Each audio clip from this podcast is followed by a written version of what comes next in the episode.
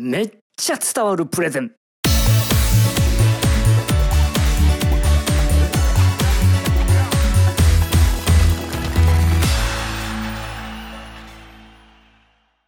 今回のテーマは相手の話を聞く。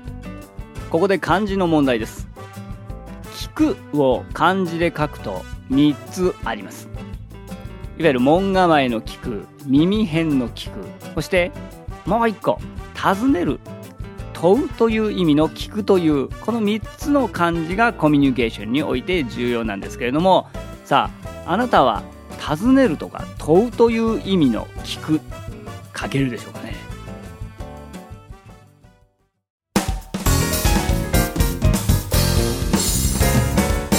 正解はこちら。この「ごんべんの聞く」というやつです。いわゆるインタビューなんかで使われるという聞くなわけですけれども。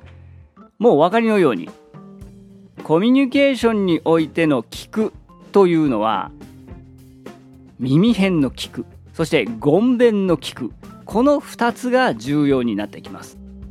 どうしてもコミュニケーションというといかに自分の思いや考えをうまく相手に伝えることができるかこっちの方に意識が行きがちなんですけれどもいやいや待ってくださいその前にまず相手の話を聞くというのが大事になってきます。そもそも人間というのは自分の話を聞いてほしい生き物です。あんまりね人の話を聞くのが好きっていう人はあんまり見かけないですね。どんなにいや自分話下手なんですよ。話うまくないんですよ。口下手なんですよっていう人もうまくこちらが聞いてあげるともうスラスラとね自分からもう喜んで話をします。皆さんの周りでもどうですかね？人の話聞く方が好きっていう人ってあんまりいらっしゃらないんじゃないですかね？一応言うかもしれないですけれども喋ってる方が実は好きだったりします。改めて人間というのは人の話聞くよりもやっぱり自分の話を聞いてもらいたい。なんで自分の話を聞いてもらいたいのか。それはやっぱり自分を理解してほしいからですね。私はこう考えてます。私はこう思います。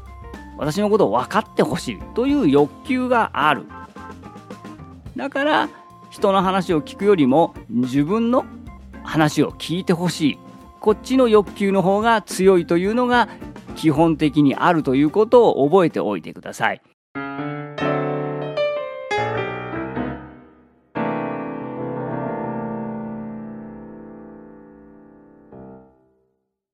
そうそう、プレゼンする機会は急にやってきます。そんな時は、基礎から学べる、毎月開催している、日本プレゼンテーション教育協会のプレゼン講座、無料体験講座も開催中です。詳しくは、日本プレゼンテーション教育協会ウェブサイトをご覧ください。この番組は、そのプレゼンが世界を変える。一般社団法人日本プレゼンテーション教育協会の提供でお送りしました。